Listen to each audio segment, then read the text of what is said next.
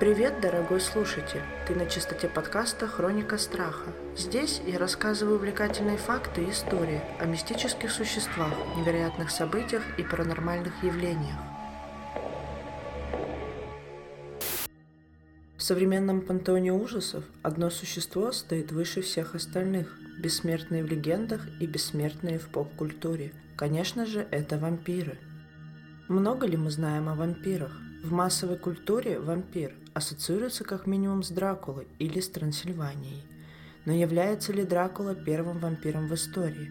Где впервые появились дети ночи? И вообще, слово «вампир», откуда растут его корни? В этом эпизоде я расскажу вам историю об этих мистических существах, которые так сильно укрепились в широком сознании.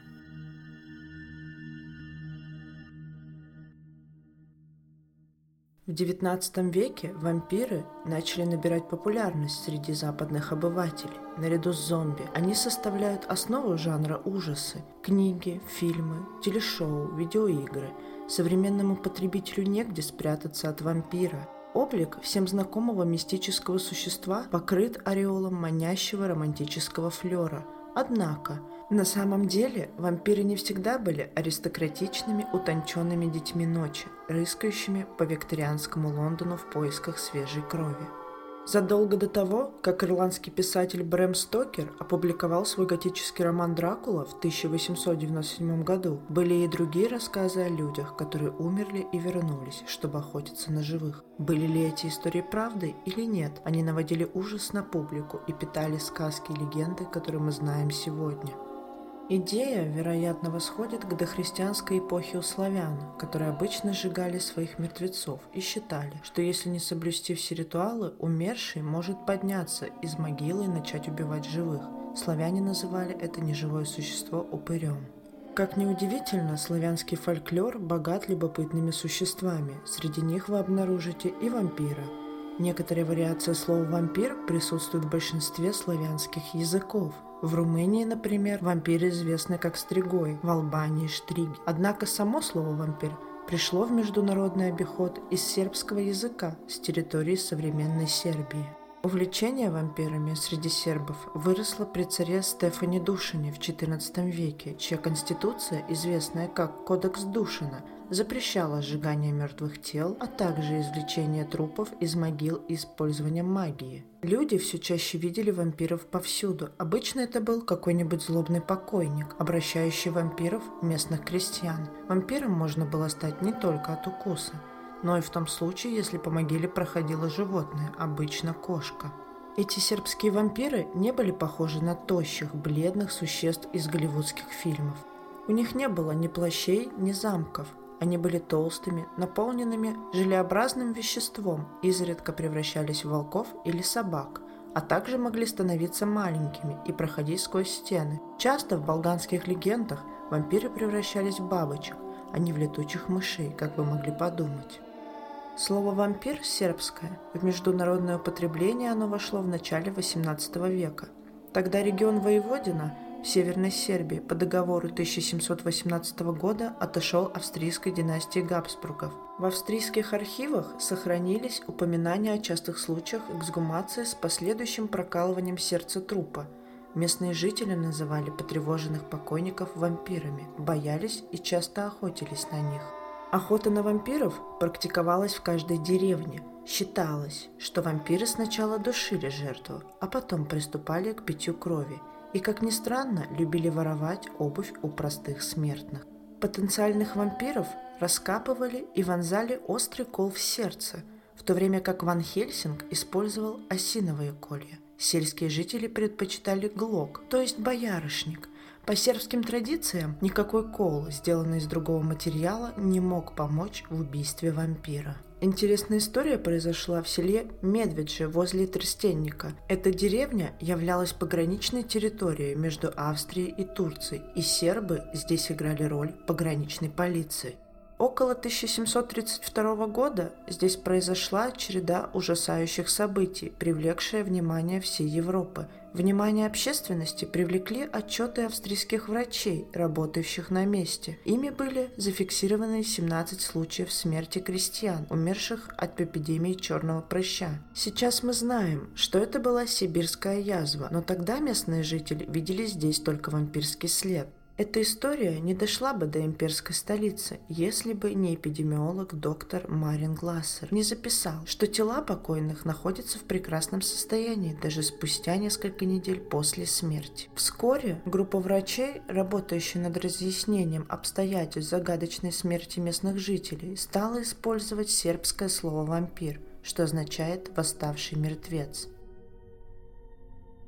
Немецкое образованное общество провело экстренное собрание из-за этого странного происшествия. Пресса по всей Европе спешила перевести отчет об этом деле «Visium et Repertum» – увиденное и обнаруженное, которое и сегодня считается одним из самых важных документов в истории вампиризма.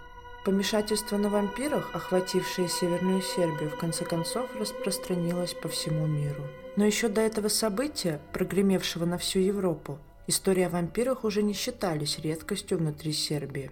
Дальше от Медведжи, Мияйловица и Русинника находится гора Караула. Здесь в 1727 году на склонах этой горы жил Арнаут Павле, известный гайдук, служивший наемником при османах. Арнаут Павле был косовским сербом, переехавшим на север. Здесь он имел землю, занимался сельским хозяйством. Вскоре у него появилась невеста. Ей он и рассказал, что во время службы в армии в турецкой Греции на него напал вампир. Стычка произошла прямо у его могилы. Одолев вампира, Павле промыл свои раны кровью монстра. Это должно было избавить его от возможного заражения. Несмотря на предпринятые Павле меры, он все же боялся, что заражен вампиром, и решил честно признаться своей невесте. Неизвестно, как девушка восприняла это необычное признание, но так случилось, что Павли через неделю погиб в результате несчастного случая. Уснув на высоком сеновале, он умудрился упасть с него и сломал шею. Его похоронили, однако через три недели некоторые люди стали сообщать, что видели Павля. Самое страшное, что четверо из очевидцев его появлений умерли. Конечно, стал известен и его рассказ невесте об укусе вампира – Городок охватила паника. По требованию населения могилу Павли решили на сороковой день вскрыть. Любопытно, что при вскрытии могилы присутствовали два военных хирурга, весьма образованные люди для такого времени. Именно они и засвидетельствовали, что у тела практически отсутствуют следы разложения. Невозможно было остановить людей, которые сразу решили, что Павли является вампиром. Его тело проткнули колом, при этом из него хлынула кровь а мертвец издал протяжный стон. Кончилось тем, что тело Павли обезглавили, а потом сожгли. Также поступили с четырьмя умершими очевидцами его появлений. В XVIII веке суеверия преобладали над доказательствами, а обвинения были так же хороши, как и приговоры. Имея это в виду, вампиры, которые терроризировали сельских жителей Северной Сербии, были настолько же далеки от прекрасных заклинателей, насколько это вообще было возможно. Почти наверняка это будут раздутые трупы с небольшим количеством крови вокруг рта, больше интересующиеся обувью, чем кровью. Одним из самых ранних зарегистрированных случаев вампиризма в Европе был случай Петра Благоевича из деревни Киселева, который умер в 1725 году, а после его смерти еще девять человек скоропостижно скончались при загадочных обстоятельствах в течение восьми дней после непродолжительной болезни, которая длилась не более суток. Об этом написал австрийский журнал Wiener Zeitung в 1725 году. Как оказалось, на смертном одре жители деревни рассказывали, что Благович душил их. Также он являлся к своей жене с просьбой вернуть ему опаньки, вид национальной сербской обуви. Визиты с того света домой Благович повторял каждую ночь, пока в итоге не убил собственного сына за отказ накормить его. Эти события сильно напугали местных жителей, которые обратились за помощью к местному священнику из Великоградища. Тело было эксгумировано в присутствии провизора Фромбальда, представителя австрийского правительства. Якобы тело Благовича было обнаружено в нетленном состоянии. Тело не было разложено, волосы и борода выросли, была новая кожа и ногти, а во рту была видна кровь. Жители деревни проткнули вампиру колом сердце, что привело к тому, что большое количество совершенно свежей крови потекло через уши и рот трупа. Наконец тело было сожжено. Фромбольд завершает свой отчет по делу просьбой о том, чтобы в случае, если эти действия будут признаны неправильными, его не обменяли в них, поскольку жители деревни были вне себя от страха. Власти, по-видимому, не сочли необходимым принимать какие-либо меры в связи с инцидентом. По мнению ученых, этот инцидент, о котором сначала сообщила австрийская газета, а затем заговорили по всей Европе, стал основой для персонажа вампира, которого позже можно было увидеть в книгах, таких как Дракула Стокера.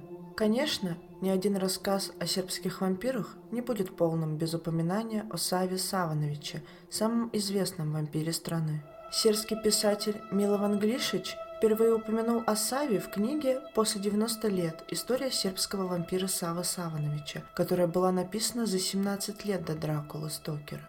История Глишича также является одним из первых примеров фантастики ужасов в сербской литературе. В 1973 году по книге был снят фильм. Он называется «Лептирика» в переводе «Женщина-бабочка» и считается первым сербским фильмом ужасов. Считается, что Сава Саванович жил примерно в то же время, что и Благович, хотя точная хронология событий размыта. Легенды о Саве долгое время сохранялись в районе Байна-Башта, где, как считается, он жил на старой водяной мельнице в деревне Зарожье.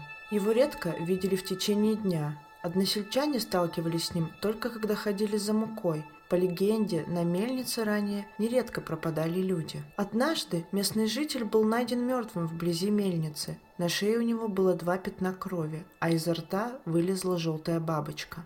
Смерть тут же приписали мельнику. По округе поползли слухи, что здесь живет вампир, и в округе стало небезопасно. Больше на старую мельницу никто не ходил, и постепенно она перешла в упадок. Спустя много лет молодой человек по имени Страхиния влюбился в девушку по имени Радойка. Он был бедным крестьянином, а она была дочерью местного купца, который не одобрял их любовь из-за разного социального положения. Однако Страхиня был полон решимости завоевать симпатии богатого торговца и жениться на Радойке. Поэтому он решил завладеть заброшенной водяной мельницей, намереваясь снова запустить ее и самостоятельно разбогатеть. Несмотря на то, что Радойка умоляла его не делать этого, Страхиня возродил мельницу. Жители села стали вновь приезжать на мельницу, чтобы купить зерно, поэтому бизнес Страхини процветал. Однако место это было явно нехорошее, и каждый вечер внутри здания раздавался какой-то странный стук. Боясь легенд об этом месте, Страхиня спал в маленькой комнате без окон, которую запирал, а пистолет держал рядом с кроватью.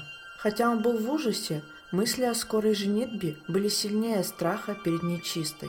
Однажды вечером стук стал еще громче и тревожней, чем когда-либо прежде. Мельница внутри гремела, как и дверь в комнату, где спал Страхиния, пока не сломался замок и не появился странный человек. Потрясенный, Страхиния закричал от страха. Перед ним стоял Сава Саванович. Не колеблясь, Страхиня выстрелил старому мельнику в грудь. Тот закричал и, обернувшись бабочкой, вылетел из дома. Утром вместе с односельчанами Страхиня отправился на кладбище к могиле Савы Савановича. С удивлением все присутствующие заметили, что земля вокруг могилы была мокрой. Страхиня начал копать. Дойдя до гробовой доски, он поднял ее. Внутри оказался высокий мужчина, с которым Страхине пришлось столкнуться накануне ночью. На груди трупа было свежее пулевое ранение. Страхиня вонзил Саве в сердце металлический шип – Изо рта Савы вылетела маленькая желтая бабочка, и тогда он умер навсегда. Страхиня побежал домой к Радойке, чтобы поделиться хорошими новостями. Девушка еще спала, когда он вошел в ее комнату. В это время в открытое окно влетела желтая бабочка и села на губы Радойки. Прежде чем Страхиня успел что-либо сделать, бабочка исчезла у нее во рту. Проснулась Радойка уже не человеком, а вампиром с длинными клыками. Она напала на обомлевшего Страхинию, впившись клыками в его шею, тем самым обратив его. По легенде, они вместе вернулись на мельницу и стали нападать на крестьян. Последний зарегистрированный случай вампиризма в Сербии был в Белграде в 1923 году на улице Басанской, 61. Однажды утром там нашли девушку с двумя ножевыми ранениями на шее, из которых постоянно лилась кровь. В доме несколько раз была проведена литургия, чтобы отогнать злое существо, но история так быстро распространилась по городу, и всеобщий страх одержал верх. В то время было зафиксировано наибольшее количество бессонниц и звонков в полицию в ночное время, а продажи квартир в Белграде упали больше, чем на 50% в следующем году. В наше время случаи появления вампиров редки, но время от времени все еще появляются сообщения от людей в маленьких деревнях, которые терроризируют призраки из загробного мира. Петр Тома был руменом, который умер в деревне недалеко от южного города Краева, незадолго до Рождества в 2003 году. К февралю его племянница утверждала, что ее навещал покойный дядя. Вскоре была сформирована группа добровольцев, которые изрядно приняли на грудь для храбрости и решились выкопать тело Петры и вынуть его сердце. Согласно местной традиции, после излечения сердца тело нужно сжечь, пепел смешать с водой, а затем выпить. Члены охотничьего отряда были арестованы полицией и обвинены в том, что потревожили мертвых.